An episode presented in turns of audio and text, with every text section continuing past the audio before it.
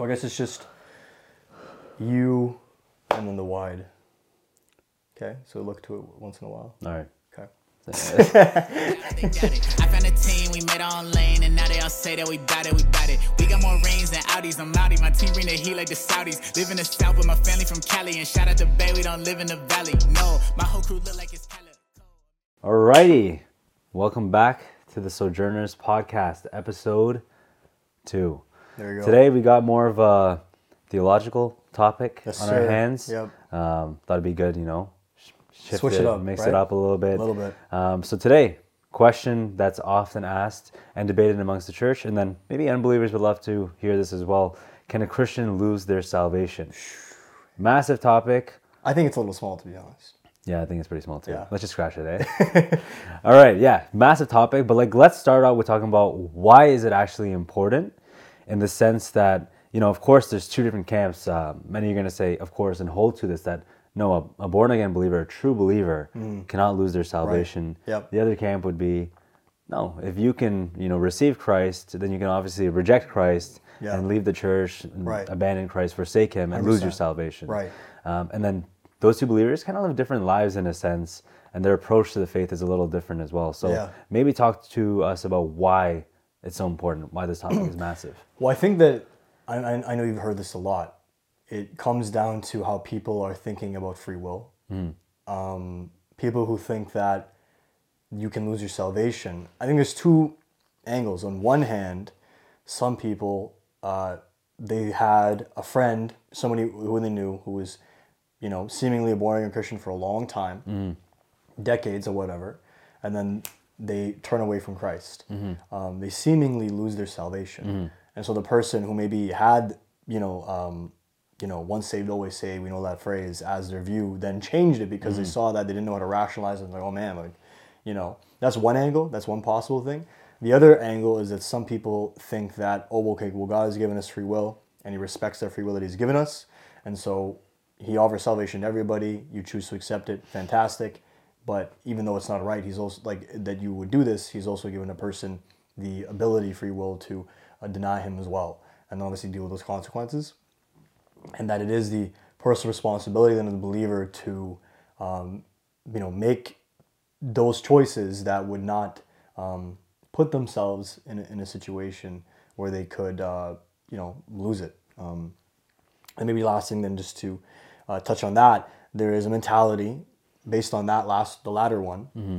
that you know there are things that you could do that would open yourself to the possibility of essentially losing your salvation. Hmm. That there's choices that you can make, things you sel- you open yourself up to. I'm mm-hmm. sure you've heard this. I mean, Halloween just passed a month ago.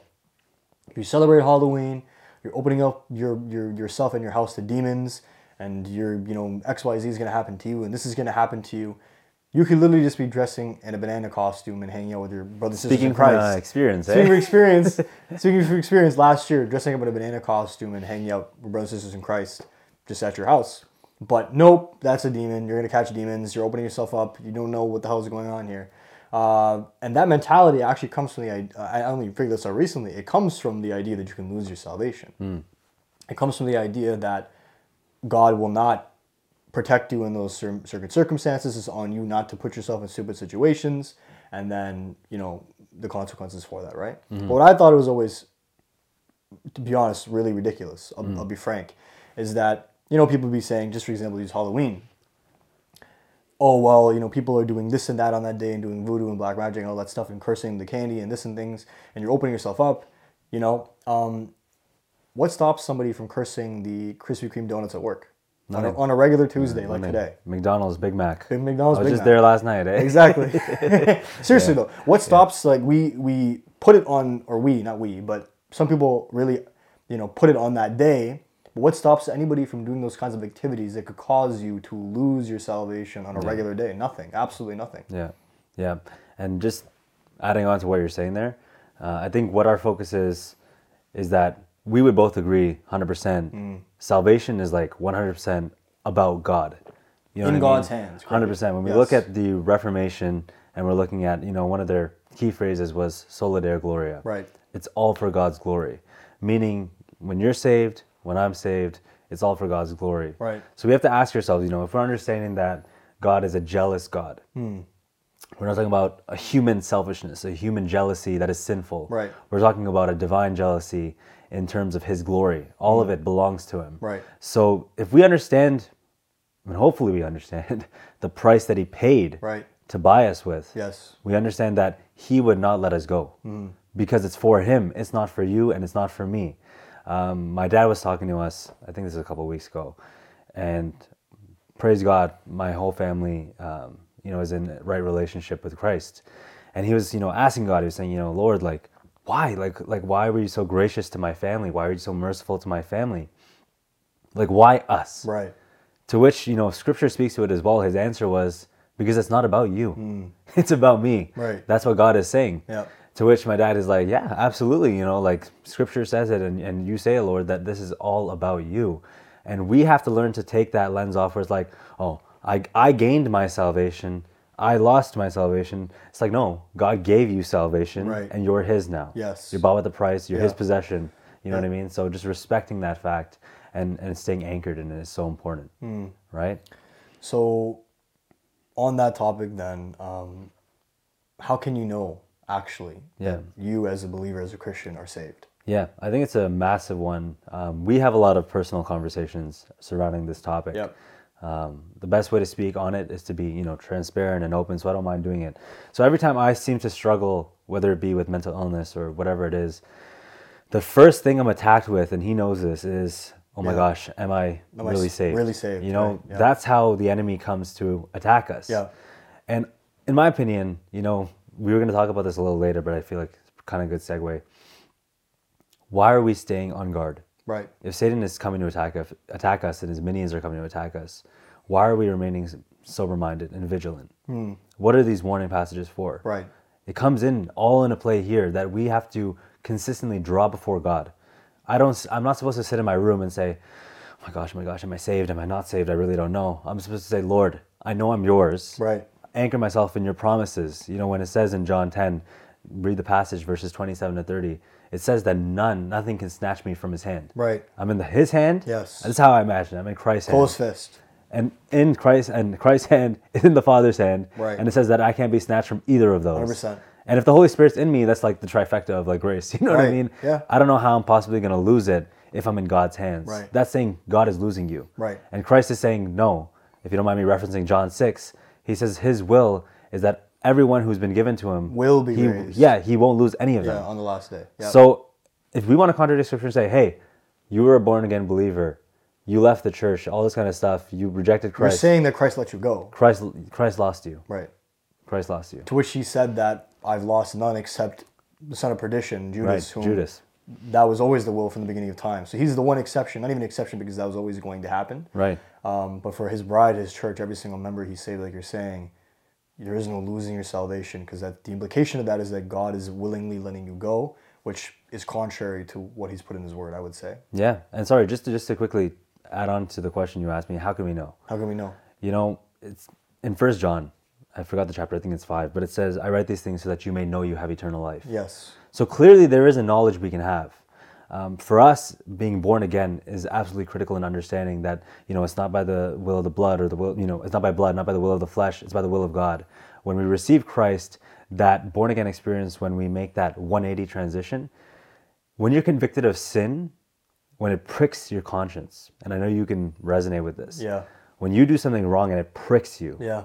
that's a clear sign the Holy Spirit is convicting Of your you salvation. Yeah. especially if something you used to be doing Right. and you do now and it's like oh this is different i don't feel right about this Restlessness. Right. so for me conviction is like the number one sign that i am saved Telltale sign. because if you look at no offense if you look at an unbeliever no offense but they go and they do all these things Yeah. they feel right about it Right. they boast in it Yeah. for us it's like why would i boast in my sin Yeah. i feel horrible about my sin Yeah. look at david when he sinned right, Right. he felt horrible about Yeah. it he repented and he boasted in the lord Right. so that's how i know conviction is number one for me So then, on that note, though, um, because you mentioned it earlier, doubting your salvation. Yeah. To some degree, I mean, you you and I have both experienced that. Yeah. That's something that you know the enemy's perpetually tried bringing at you at uh, difficult parts of your life. Yeah. Um, so to some degree, it is normal then to doubt it. of say, course Right. i think to understand that we're human Right.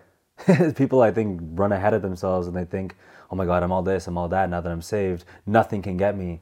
Uh, brother, like you probably haven't lived long enough yet. Right. You know what I mean? I'm only 23. Right. I'm experiencing things every couple months. 100%. You know, trials, tribulations, all these things are a mark of a Christian. Hmm. Suffering is a mark of a Christian. You know, um, those who are out there as missionaries, persecution, mark of a Christian. Mark of a Christian. Um, it's all for His glory. These things are normal. Right. It's how are we going to respond? Yeah. And how do we draw near to Christ? Because He encourages me when I'm feeling this way. Don't wait a day. Don't wait two days. God's calling you to draw near to Him today. Today. You know, and There is so- no there is no tomorrow. yeah. So what's so you can also resonate with this. So in terms of your personal life, Yep. how have you responded in those situations where you're hard on yourself with sin, um, and you're like, you know, what, if I'm doing this, like, how can I actually be saved? Yeah. What have you done to draw back before God? Yeah, so I think that it's really the evidence, like you were saying earlier, that if you feel, if you care, like you're in a state, like you're saying, where you are sinning against God, and you know how it is. There's times where we feel like we can't get out of that state, even though we want to. That want in itself is evidence of your salvation. Because if you really weren't saved, why would you care? Like you said, Yep. you wouldn't care. But because your mind is still focused on that, and in your and obviously in our human weakness and understanding how we get out, how we can get out of that circumstance, that is a mark and root of your salvation. But I think that it's pretty amazing. Every single time, speak for myself personally, and obviously for you, that I've been in that kind of situation where, like David says, my sins pile up so high I can't see my way out. Yeah. Feeling like, oh man, I, I don't feel like I can pray. I don't feel like I can read the word. God always restores again and again and again and again and again, supernaturally, honestly. Um, and part of the mark too is that even when you don't feel like doing it, you still struggle in spending whatever time you can with God, whether it's a minute or even acknowledging Him, whatever it is, every single day until He brings you to that place again. Because He really does, like, uh, you're going to use the example of Peter at some point, Yeah. um, that, you know, God restored him. Yeah. He stumbled, he fell, he denied Christ. Yeah. Jesus allowed the enemy to sift him Mm-hmm. and develop his character to bring him to that point he needed to be at. Mm-hmm. And then he said to him, I prayed for you that your faith will not fail. And when you return to me, Yeah. strengthen your brothers. Yeah. To me, what's so amazing about that passage is that Jesus says, Your faith will, I prayed for you, Yeah. your faith will not fail. Yeah. Mm-hmm. So it's definite. It means I prayed, you're, you're fine. When you return to me, not if, but when you return to me, strengthen your brothers. Yeah. Right? Yeah. Um, so there you have the restoration right there. But uh, I know you wanted to talk about this because we were talking about just in the very beginning, they're opening up the episode. Oh man, like if I do this and that, the enemy's going to come for me, and this and that, and I'm going to lose my salvation. Well, what about that passage right there? Yeah, I, th- I think, and just I'm gonna answer it, but you know, we know a lot of people and a lot of objections we've heard against our view. Yes. So whether we want to call it perseverance of the saints, Eternal security. eternal security, right? All, Yeah. all these different terms to Once address what we mean by we cannot lose our salvation. Right. Um, and then it's good that we set the foundation that you know it's, it's because it's God, it's not us. Mm. Salvation is from God. That's the foundation. Regarding what you're saying here, it's uh, really critical for us to understand, dude. Hold on, I lost my train of thought.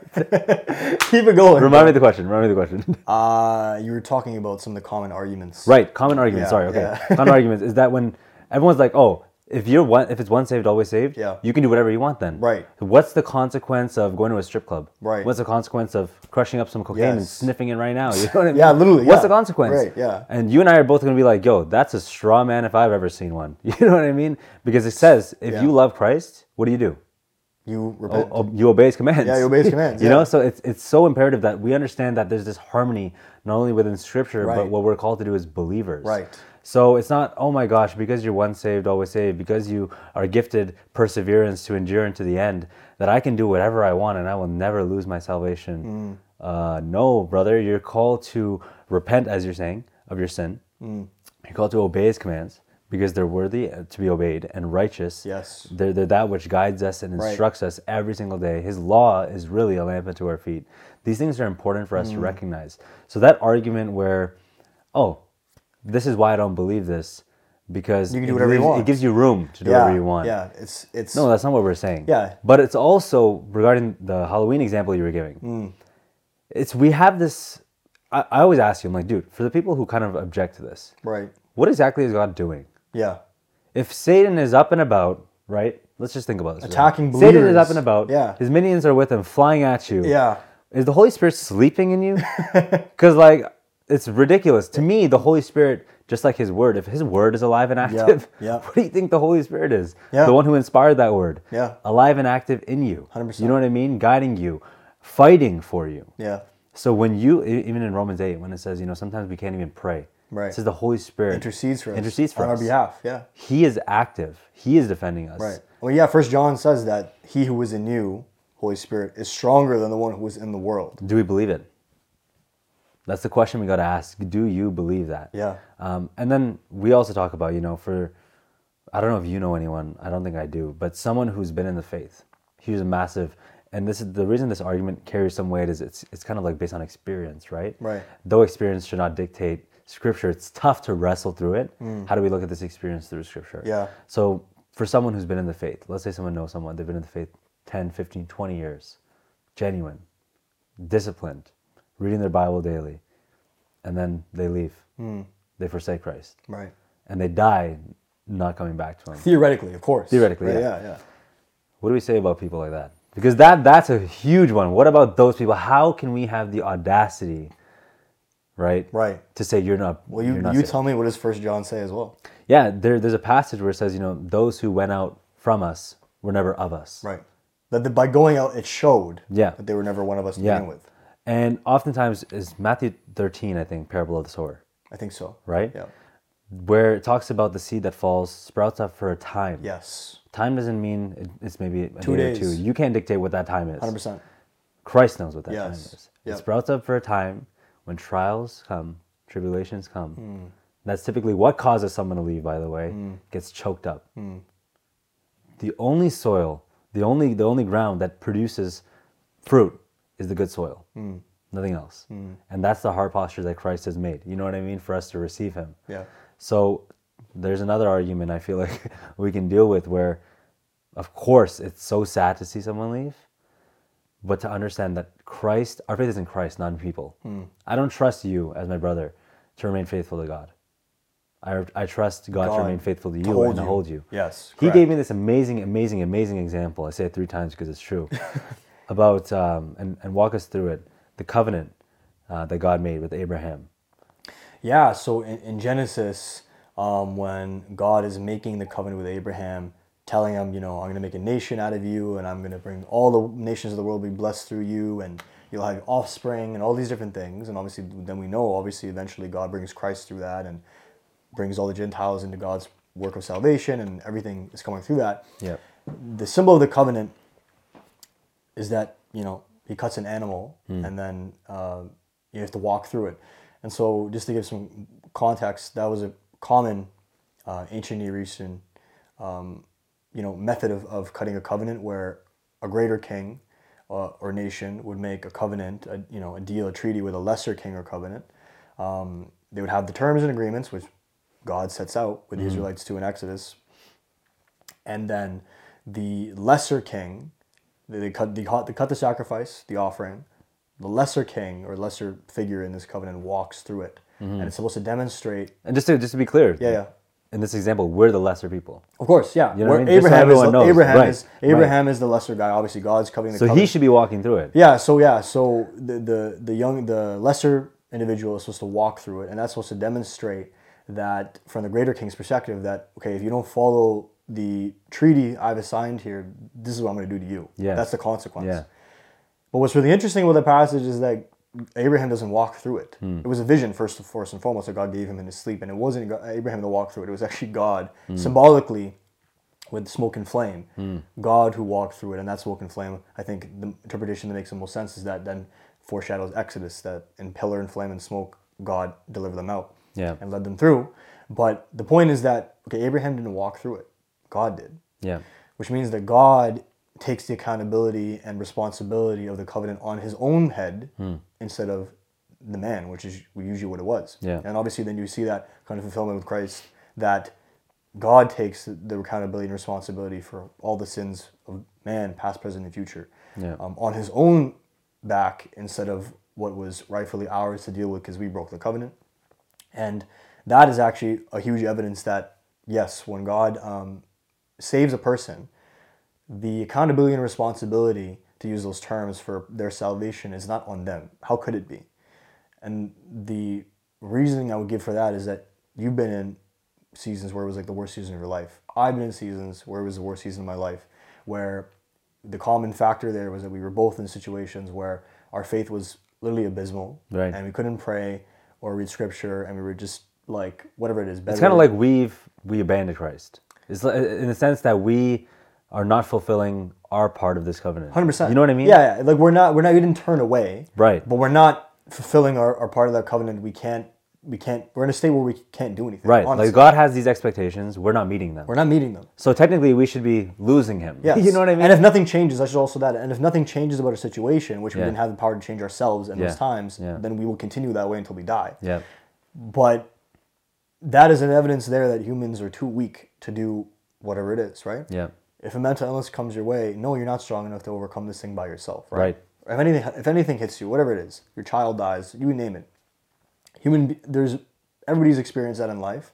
Situations when humble you to the ground to realize, wow, I'm so limited and weak in my capacity to do anything. Really, I'm really I rely on on God's mercy and strength to walk because without Him, I can't even do that. Yeah. So how can anybody then think, honestly, just to be blunt, that the, the if we know how weak we are and limited we are in our capacity, that when we go through those different situations, it's only God who sustains us, Right. who holds on to us. Right. Because I know you've felt this just like I have, being in a difficult situation, thinking like God, like how am I not turning away right now? It's weird. because it's so hard to hold on. Yeah. But that's because you actually have to realize God is holding on to you Yeah.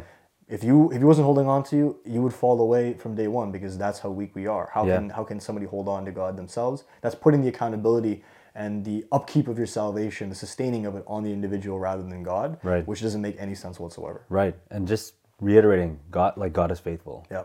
You know, because I, what you described, I just experienced recently, Hmm. um, this past summer, where it felt like almost supernaturally weird. Hmm. Where I was at that point where you're like, like, how am I still here? Here. You know? Yep. And I was like, this is crazy because every part of me is facing another direction. Every Yeah. Part of me is slipping away. But it, it, I'm not joking. Like, I'm attesting to God for this and, and I give him praise for it. Yeah. It literally felt like I'm falling down and Hmm. he's like off a cliff and he's just holding me. Holding like this, yeah. And I'm and it's you know when you in those scenes, right? You're like you look down and you're like, I'm about to fall. Yeah. And then God's like looking at you, he's like, nah. like I got you because it's all about him. Yeah. But what's important for us to recognize is when we slip and slide, God has a purpose in that. Yeah. It's not justified in the sense that our actions, us, us not reading our Bible, that's not justified. Us not praying, that's not justified. Us not drawing near to God daily, that's not justified. That's not okay. Hmm. We should be doing these things. Hmm. God, of course, God's grace is there, right? But does that mean we should continue in that way? By no means, right? But understanding that Christ is constantly calling you Yeah. and bringing you back, and, and you know those whom He calls, He, he brings back. He brings back. Like think about the ninety nine and the one. Yeah. What does that What does that mean? Hmm. Like, what if we really want to look at that? Because we love to talk about it, hmm. And we love to make it this cliche thing. Right. But are we gonna actually take it in its context and apply it to ourselves properly and hold on to it? Most people don't even know that that's about believers, Right. right? Exactly. It's it's sheep. Sheep. Yeah. He's not talking about goats. You Yeah. know what I mean? He's not talking about anything else. He's Yeah. talking about his Yeah. Mm. own, his sheep hear his voice. So when the one leaves, Strays away. Yeah. it's not like Christ is standing there as the shepherd saying, huh, hope he returns to me one day. No, he goes. Christ goes. And that just reiterates this whole point. Hmm. It's all on God. Or better yet, he doesn't say when the guy goes when the sheep goes away. Well, he's exercising his free will to Yeah. ru- run away from me. I'm just gonna let him do that because I respect him. Like Yeah. that's not what's happening. Yeah, yeah, we hear we, we hear this argument all the time. Yeah. In John 10 when it says, you know, nothing can snatch you out of my hand. Right. Kiefer, let me ask you a question. What if you jump out of his hand? You're like, let me ask you a question. Does it say that in the passage? Because Yeah. like we're totally inserting. Right. We, it's kind of like I always, and, and this is what I asked you. I'm like, brother, why are we looking for ways to not be saved? Right. Yeah. Yeah. Yeah. it's so funny. Why, like, why wh- as human beings can we not just accept that God Yeah. wants to save us and He has saved Yeah. us? Yeah. Why can't we just take that in and be like, yo, this is about God. It's not about Mm-hmm. me. Why am I arguing against the fact and what scripture is testifying to that God is faithful, God is holding me, yet I still want to object and say, oh, but I can jump out of his hand, right? Right. Well, actually, no, you can't because you're blocked inside. So Yeah. how are you jumping out of his hand? Well, is it, and there's so many things to unpack in that as well. I think that number one, there's the um, this false idea that somehow it denies your free will. Yeah. If that's true. Yeah. Which is ridiculous. Sorry to say that, but it is because you don't live. I well, maybe just to backtrack.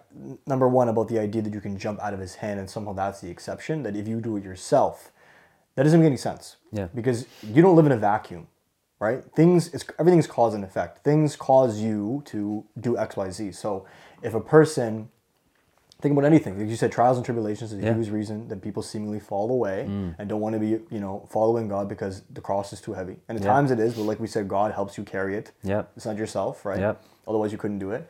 But the idea is that, is that like that doesn't make sense here is that okay well let's say that um, you know somebody thought that god was going to come through and do something and he didn't do it that causes them doubt they fall away Yeah. somebody went through a horrific tragedy you know um, and they thought that things would be one way actually have another way passing of a spouse a child what, what you could name anything or that Satan moved against somebody and then attacked them with something and, and then they, they fell away. All those things are cause and effect. Nobody wakes up one day randomly as a believer and is like, well, I don't really feel like being Christian today all of a sudden, so I'm going to walk away. Yeah. Something causes you to do that. Yeah. Right? It's not just in and of itself. Mm. So the idea that somehow I'm making my own choice, not in relation to anything that something something happened to me. Yeah, no, that's not what's going on. That's that's not real life. Yeah. That- we don't live in a vacuum. That means that thing that's causing you to do it is the thing that snatched you away. Correct. And your logic is, which is rationality and true, you know, is rational and true, is that it says nothing and none, nothing snatch you away. Yes. So if you are shifting away, somehow jumping out Yes. by yourself with no nothing causing you to do that, Yeah. that, that actually makes no sense. There's no situation where that exists. That means you're living in a box where there's nothing, nobody Right. around you, nothing's happening right. around you, right? So let's say trials snatched you away. Yeah. Christ is saying that can't. yes. Let's say, you know, the evil in this world and you wrestling with that snatches you away. Christ is saying, no, not even that. Yeah. You know what I mean? So we have to learn to remain faithful to Christ also. And there is expectation on believers. Yeah. You know, because as, as we were mentioning earlier, oh, we we're saying God is faithful, God's the one walking through. All this is true, but Christ still has an expectation of Yeah, us. I was going to ask you that actually. Like, ex- talk a little bit of the fact that God's sovereignty and, and all powerfulness to, not the best word for that, but all, all powerful nature to hold on to his children because Mm. he loves them. He's not going to let them go, like you said. Um, talk about how that's not mutually exclusive with the fact that man has responsibility every single day, like you're mentioning, and that also that he has free will, right? yeah, yeah. I, th- I think understanding that. Okay, look, we were slaves to sin. Yep. who the Son of Man sets free is free indeed.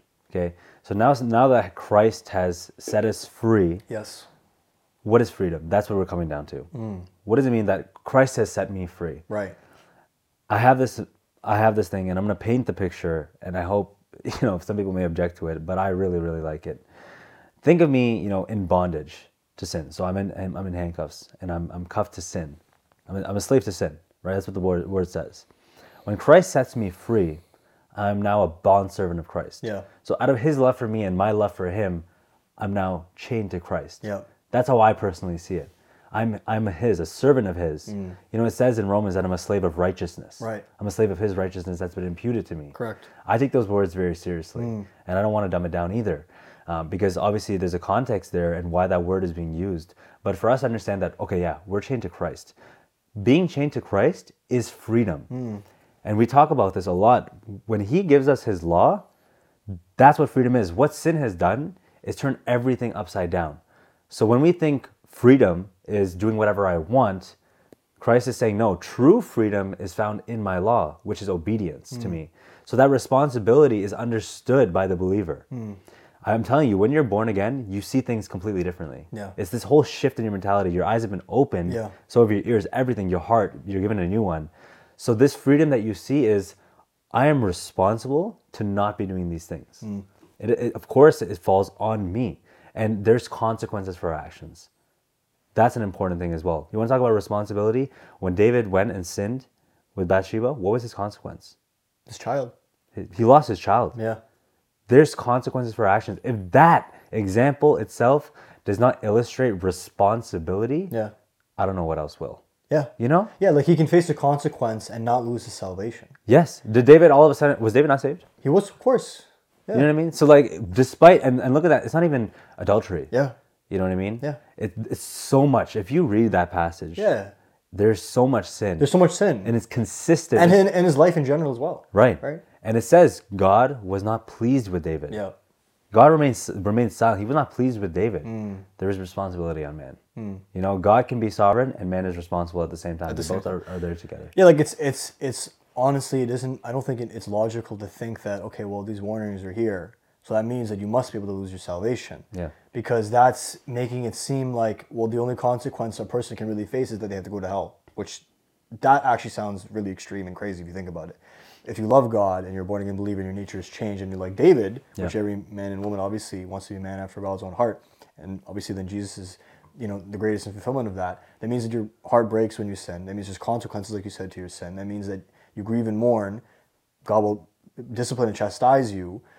There's a lot going on there, right? Yeah. Sinning against God should be the consequence in itself, and for a person who really loves God, it is. Mm. It's not something that you get over in one day. When you really do something like David, then it's God knows how long recovery process into being restored to Him again. It's not something like you know. To use an example, when a pastor commits adultery and his church harms his family, loses his opportunity to teach, you know, okay, he didn't lose his salvation. Thank God he will be restored and, and be saved. Isn't that enough of a consequence that mm-hmm. in his earthly ministry he has fumbled the ball that badly and made, and obviously his, actual, his actions have consequences to his family, to the people in the congregation, to people outside looking into the church saying, oh man, what the heck is going on here? You guys supposed to be believers and you're doing this and that. All those things matter, mm. right? It doesn't have to be loss of somebody's salvation for the warning to be genuine Right. because those are consequences that you want to avoid in life, not that you want to do it and then you're throwing your hands up. Well, I can do whatever I want because I'm once saved, always saved. So God will save me no matter what. Like you said earlier, huge straw man. Mm-hmm. Nobody's saying that. Yeah. right? Where the point of once saved, always saved, because you said you have a nature change and feel the Holy Spirit, is that God always convicts you what, you what you're doing wrong. So mm. even if you have a season where you fall away. Yeah. God convicts you and restores you back on track again. You're not dying in your sins. And Yeah. for that person, we would say, First John. They went apart from us to show they were never really one of us to begin with. Yeah. Because I know it's maybe important to clarify that we would say, and you know, the 99 and the one is representative of that.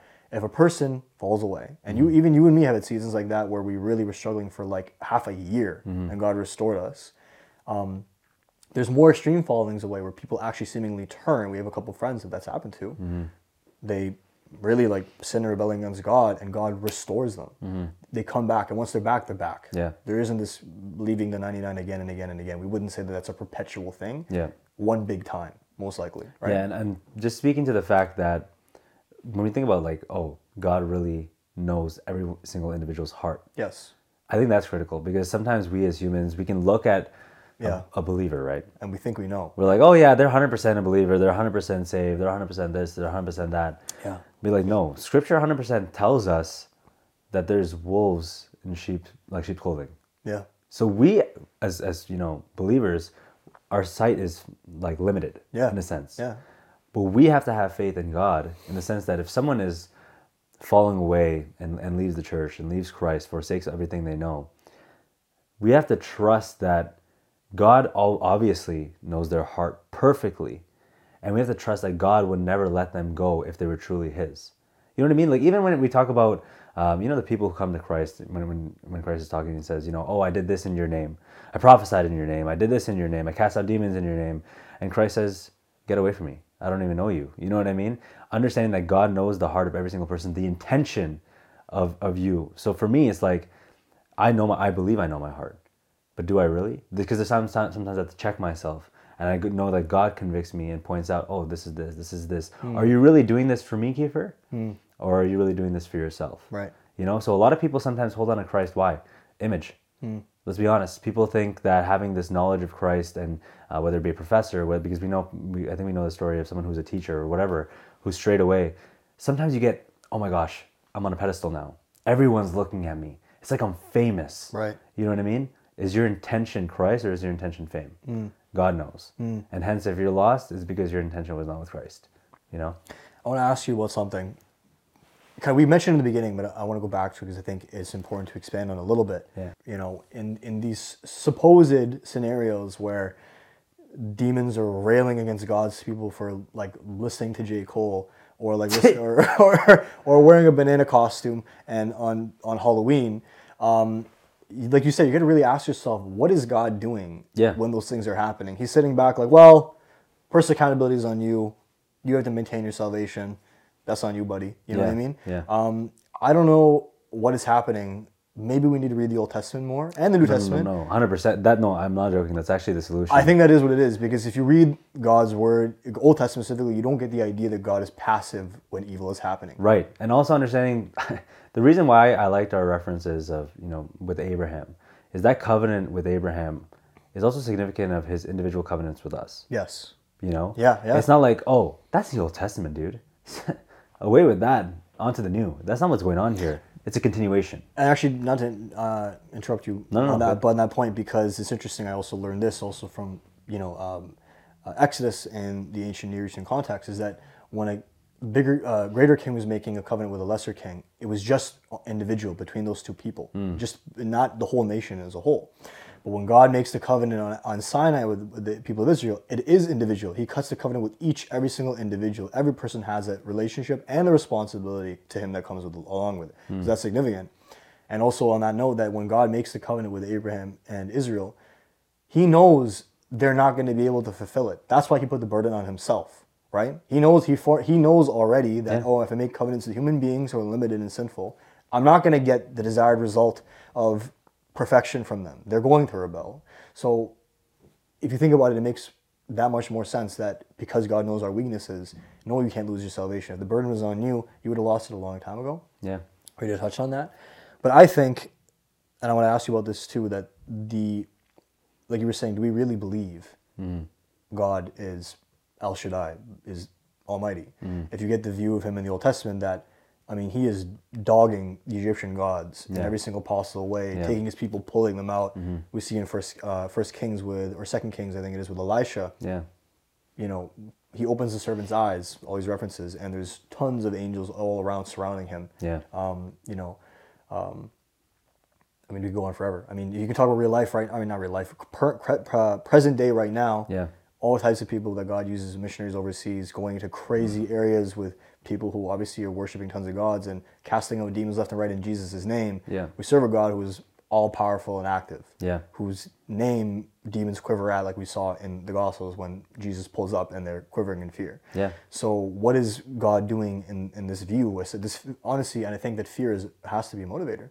Number one, thinking that the responsibility is on you to maintain it, and Mm-hmm. then obviously, then fear would be a natural result of that. That well, then I got to be so careful not to do all these different things. And then by then extension, become legalistic and then push on other people. Mm. Because I think that somehow, if I do even regular things, honestly, well, I could you know be opening myself up to X, Y, and Z. Yeah.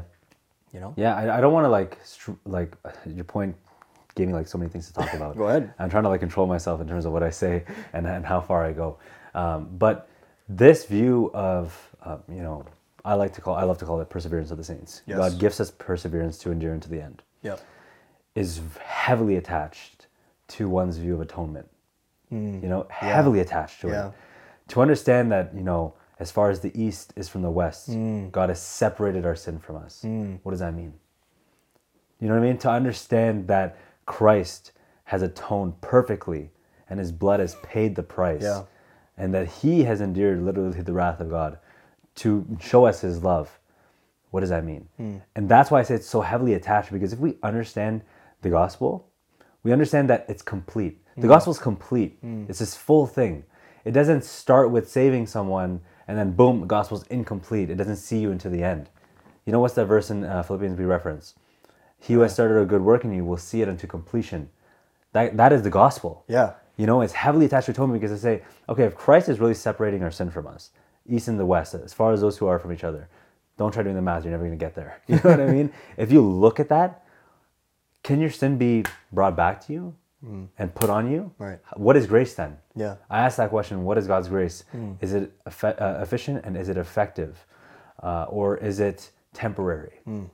Is born again simply imagery? I've heard this analogy before. That the born again experience is simply imagery.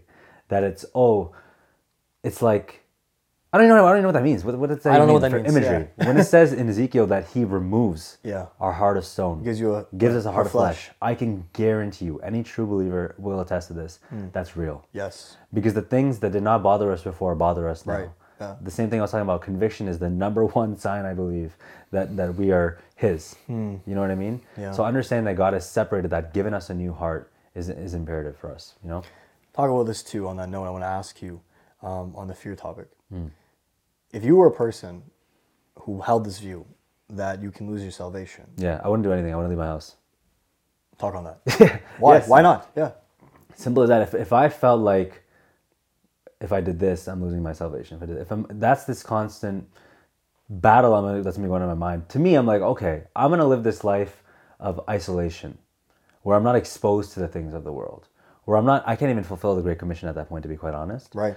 Because I'm not gonna be able to go out, Yeah. lest I fall away. Right. How can I preach to an unbelieving friend if I believe he's gonna somehow take me out and, and if I go out with him once, then I've lost my salvation. Right. Now I have to somehow earn it back. This is the whole thing we talked about last week. Let Christianity be separate because that's how God made it. You know what I mean? He separated he set he set apart Christianity. Hmm. Just like in the Old Testament, the Israelites were set apart from Right. all the other nations Right. so is Christianity set apart from all the false religions, Hmm. where everyone else is earning, everyone else is working. Yeah. For us, we have the imputed righteousness of Christ. Right. Let Christ remain true. Yeah. Let His word remain true. Yeah. I can't live in fear because His perfect love has cast out my fear. Right. You know what I mean? That's where I stand on that. Yeah, like if you, let's again, like using use an example, or somebody else, if, if a person held this view, Yeah. what stops them? What stops it from being true that even though they're so confident that God has saved them of their salvation right now, mm. how do they not know that thirty years from now they, don't. won't, they won't reject God and then go to hell? They don't. There's no. There's no. Well, when John says, "I write this so you may know," I guess he, like you can never know. Can't know. Like take that in. You're gonna wake up every day and be like, "Am I really saved? Am I really saved? Am I really saved?" And what's funny is, uh, I get the objection a lot. It's like, okay, if you're really His, how can you know that? Be like, okay, I read His Word, I see what a believer is, and I and I'm willing to accept it. And I think that's a huge barrier for a lot of people. Yeah. They're not willing to accept Christ's Word, and I say His Word is sufficient, and is sufficiently applied to myself. Yeah. And, and my faith remains in God to hold me, not in my ability to earn my salvation because I never did. in Or the first maintain it. Or maintain it because I, I can't. Yeah, you can't. You know what I mean? Yeah. So accept accept his word. As simple as that. It's really that simple. Believe, right? Yeah. When we're talking about all these objections, Yeah. I think a lot of them come out of a place of I don't want to accept that this can be true. I don't want to accept that God can be this sovereign over my It's life. powerful, right? Yeah. Then God is really uh, not omnipotent. If Mm. He cannot hold you, you're not you're not granting Him His own attributes. Because there's two things there, right? Like on one hand, like you're saying, it's impractical to think that somehow you could live your life Yeah, with the fear in the back of your mind. Really, it would be in the forefront of your mind. dude, I wouldn't leave my house. I'm serious. Wouldn't leave your house, yeah, or you become a monk. Yeah. You separate yourself from the world, so that way there's nothing in your vicinity that can cause you to sin and fall away. Yeah. But then you're not being faithful to anything God's told you to No do. social media, no Netflix, No. no YouTube. No unbelieving friends. Dude, I would stay in my bed like and not do anything. 100%. You know what I mean? That's the only way to stay safe, to be honest. And is that the life call like God calls us to live? Absolutely not. Absolutely not. And it, and it's just like, to me, it seems very contrary to God, who God has revealed Himself to be. Yeah. Because you could talk about it. I mean, how how important is it to God that He wants people to have confidence in Him? Is it something that matters a little bit, or is it Oh. Matters it's a lot? I think it's everything. Everything. I think it's everything. right. I, I can't even stress that enough. Like after this past summer, it's all about God. Hmm. My confidence is in Him, and this constant theme is, you know, when it says that His grace is sufficient, right? For us, it's this constant theme that I cannot do anything Hmm. by myself or, or with my own flesh. I can't do it because you're gonna wake up every day failing. Failing. So if you think that you can maintain your salvation, that's, that's um, uh, this, this is not a joke. That's probably when you're gonna lose it. Oh, yeah, yeah. You know, if you believe that you can maintain it, your faith is in yourself, not in God. Or you become a Pharisee. Because then you're going to become legalistic on everything as to, like you said, box and make sure you never, ever, ever even approach a sin. Right. And then you're going to be living your life in the flesh. Yeah, I think- and on the opposite spectrum in terms of legalism. Yeah. Not the freedom of the spirit. Yeah. Right? My my final thoughts surrounding this would be this this understanding that we cannot lose our salvation. Of course, we've addressed it's all about God. Mm. Yeah. But it's really in harmony with God's nature and who He's revealed Himself to be Right. as a faithful shepherd. Mm. And that's all I'm going to put place my faith in. Mm. Not me as a stupid sheep. yeah, like, like At times, a stupid sheep. Dude. 100%. At times. What do you think that like the, the sheep follows the shepherd for a reason? It's Right. the shepherd who's the smart one, not the sheep. you know what I mean? They're like, that's so dumb. Well, if you think about it, no, the, the shepherd is also like, like I mean, using David too, is the one who defends the sheep from lions, Yeah. bears, wolves, Yeah. everything. Right. And the woman who, who was also watching the wolves who mixed himself in with the sheep, right?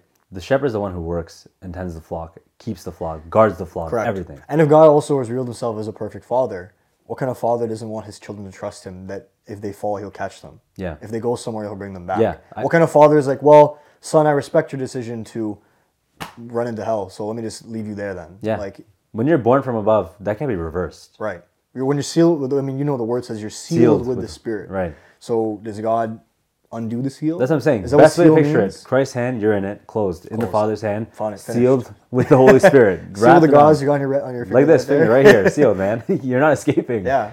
absolutely. And that's your favorite verse, right? The other one. Um, what is it again? Which one? Christ uh, in you. Christ in you, the hope of glory. That's. Are we willing to accept it? Yeah. it's simple. Are you willing to accept it? Yeah. Yeah. So, if you want to close us off, man, however you want to look at that man. camera there. Look at that, camera, right there. there. Uh, yeah, I think we're good for today. I mean, hope y'all enjoyed the episode, episode two. Um, and see y'all in uh, another two weeks. Two weeks. for episode three. Uh, thank you for watching. Thanks. Appreciate it. Look, truthfully, they'll never let us get in. The major misconception is that we supposed to fit in. And we got indie tribe, we got holy smoke, trust the Holy Ghost. You don't need the industry to know you if you know you don't. Look, Fire. Nice. Good job, bro. Dude, that was actually kind of like. Heat. No, it was funny. That seems to be funny. It's like, yo, dude, I actually forgot what we're talking about.